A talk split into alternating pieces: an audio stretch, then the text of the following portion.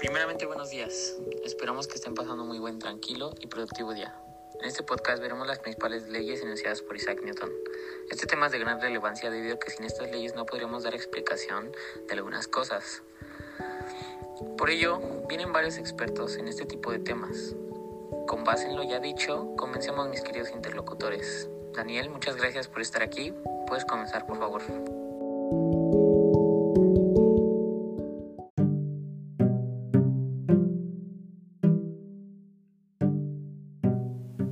Muchas gracias y muy buen día a todos ustedes. Soy Daniel y voy a explicarles más a detalle la primera ley de Newton, o mejor conocida como ley de inercia, la cual establece que un cuerpo no modifica su estado de reposo o de movimiento si no se le aplica una fuerza sobre él, o si la resultante de las fuerzas que se le aplican es nula, es decir, que se mantendrá en reposo si estaba en reposo o en movimiento rectilíneo uniforme si se encontraba en movimiento. Para que se entienda mejor, todos los cuerpos que se ponen a cambiar su estado de reposo o movimiento y a esta oposición recibe el nombre de inercia. La masa de un cuerpo, entendida como su cantidad de materia, es una medida cuantitativa de la inercia de un cuerpo. Ahora, sabiendo esto, tenemos que dar énfasis en tres situaciones para ver si se cumple la primera ley de Newton. En la primera situación, es evidente que el observador en reposo percibe el objeto también en reposo y por tanto su movimiento lineal permanece constante. En la segunda situación, el observador se aleja del cuerpo a una velocidad constante, es decir, en MRU, dado que no es capaz de percibir su propio movimiento y a falta de cualquier otro elemento que le sirva de referencia, percibirá que es el cuerpo que se aleja de él a velocidad constante. El tercero de nuestros observadores es el más especial. Se aleja del cuerpo cada vez más rápido, es decir, mediante un MRUA, que se le hará percibir que el cuerpo posee una aceleración, es decir, que varía su velocidad y por tanto su movimiento lineal.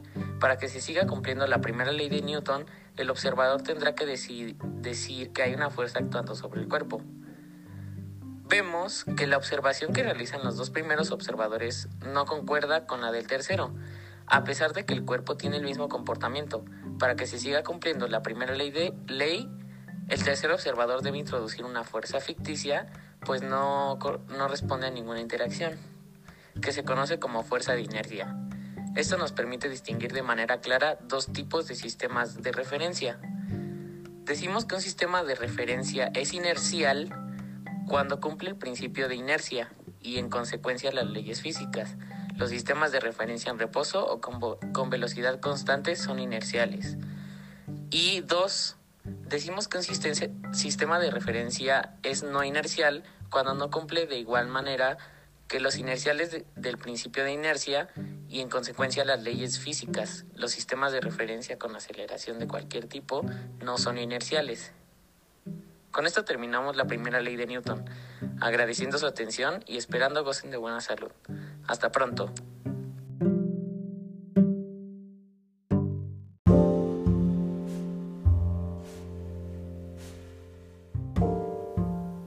Muy bien, Daniel.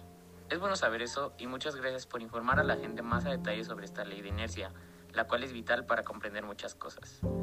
Mis queridos interlocutores, demos paso ahora a informarnos acerca de esta llamada principio fundamental de la dinámica o segunda ley de Newton. Es por ello que hoy nos acompaña para exponer el tema Víctor. Muchas gracias por estar aquí y adelante.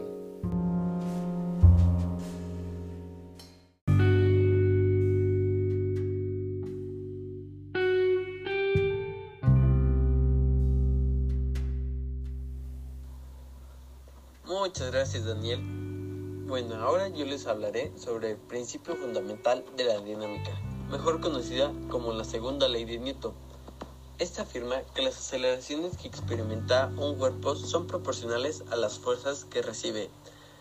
Es decir, que la ley nos indica que cuanto mayor sea la masa del objeto, mayor será la fuerza necesaria para cambiar su velocidad.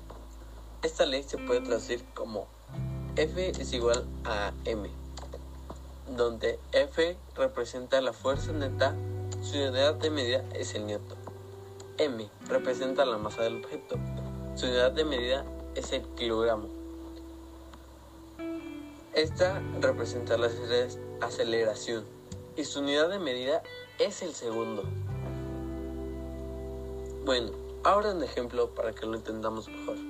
Imaginemos que dos cuerpos, una, dos pelotas, a una le llamaremos A y a la otra B, tienen la misma masa y se mueven en la misma velocidad sobre dos superficies horizontales distintas. Por ejemplo, el pasto a una mesa plana. Son superficies distintas. Pasado cierto tiempo, A se detiene y un poco más tarde se detiene B. Aunque los dos tienen la misma cantidad de movimiento o movimiento lineal inicial, A lo pierde antes que B. Por tanto, podemos decir que la intensidad de la interacción entre los cuerpos y el suelo en el que se encontraban hace que los dos cuerpos terminen deteniéndose, o sea que A es mayor que B. Por ejemplo, hay más fuerza que reduce la velocidad en A, o sea, en el pasto, por el hecho de que tenga objetos, obstáculos que alenten el paso, hace que pierda energía más rápidamente el objeto, o sea, la pelota. Bueno, muchas gracias. Queridos compañeros e interlocutores, en verdad espero que mis conocimientos les sean útiles. Esto ha sido todo de mi parte.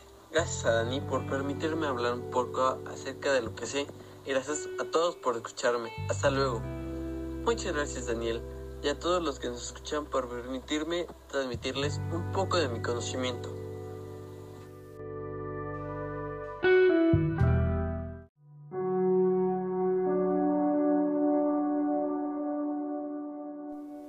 Qué interesante ley.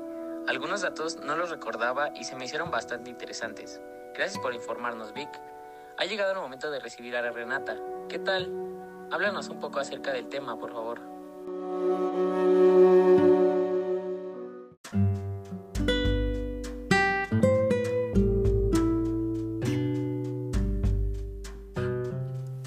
Muchas gracias. ¿Qué tal están todos? ¿Listos para aprender acerca de la famosísima ley acción-reacción?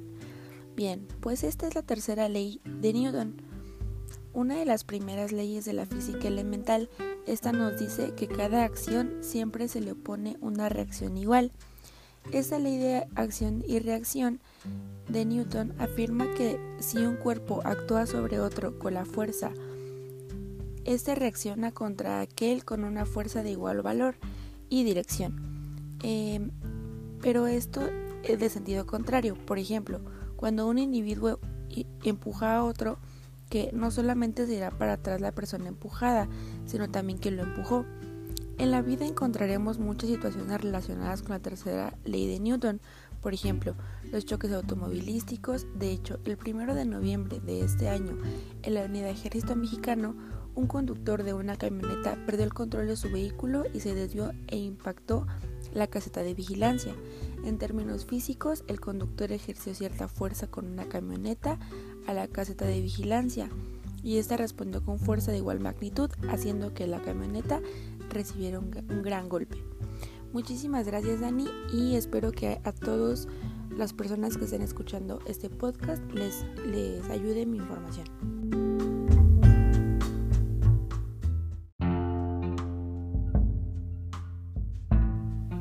¡Wow! Es increíble cómo estas leyes se encuentran en cada aspecto de nuestra vida. Muchas gracias, Rian, por la información que tanto nos enriquece y vaya que importante es la tercera ley de Newton. Queridos interlocutores, nos falta una última ley y para explicarnos tenemos a nuestro queridísimo Diego. ¿Cuál es la última ley de la que hablamos, Diego?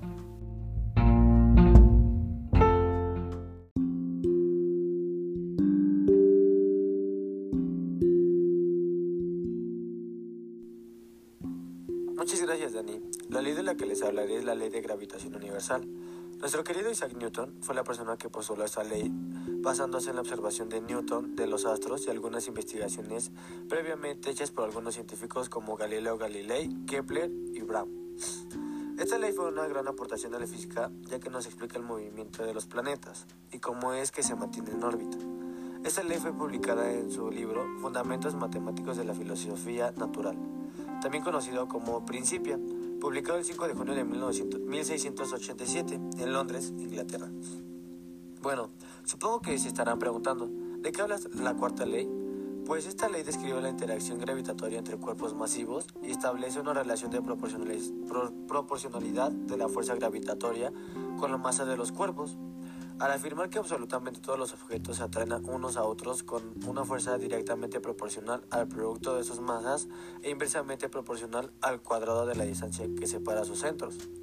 Esto significa que dos cuerpos cualesquiera se atraen con una fuerza mayor o menor según su masa sea mayor o menor y según la distancia entre ellos. La fórmula fundamental de la, de la ley de la gravitación universal es la siguiente. La fuerza es igual a la gravedad, la constante de gravedad, por la masa 1 por la masa 2 entre radio al cuadrado, en donde la fuerza, la F es la fuerza de atracción entre dos masas, la G es la constante de gravitación universal, que en la Tierra es de 6,67348.10 a la menos 11 newton metro cuadrado sobre kilo. M1 es la masa de uno de los cuerpos, M2 es la masa de otros de los cuerpos, la R es la distancia que los separa. Uno de los ejemplos más frecuentes que veremos en la cual se aplica esta fórmula es en la fuerza de atracción de la Tierra y la Luna. La atracción es tan grande que la Luna influye en la marea. Un fenómeno que ocurre gracias a esta gravedad y el cual se puede saber por dicha ley es el simple hecho de que podemos estar de pie sobre la Tierra y que nos podamos caer. La fuerza de atracción de la Tierra es suficiente como para no salir de la nada al espacio. Ocurre entre, en todos lados y a todas horas. No hay momento en el que no haya gravedad en el planeta.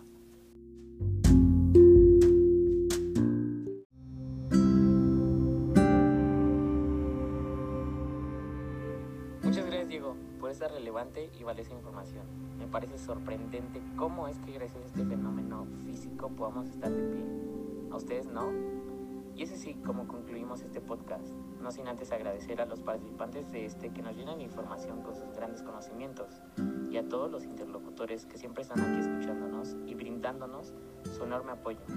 Una vez más, gracias.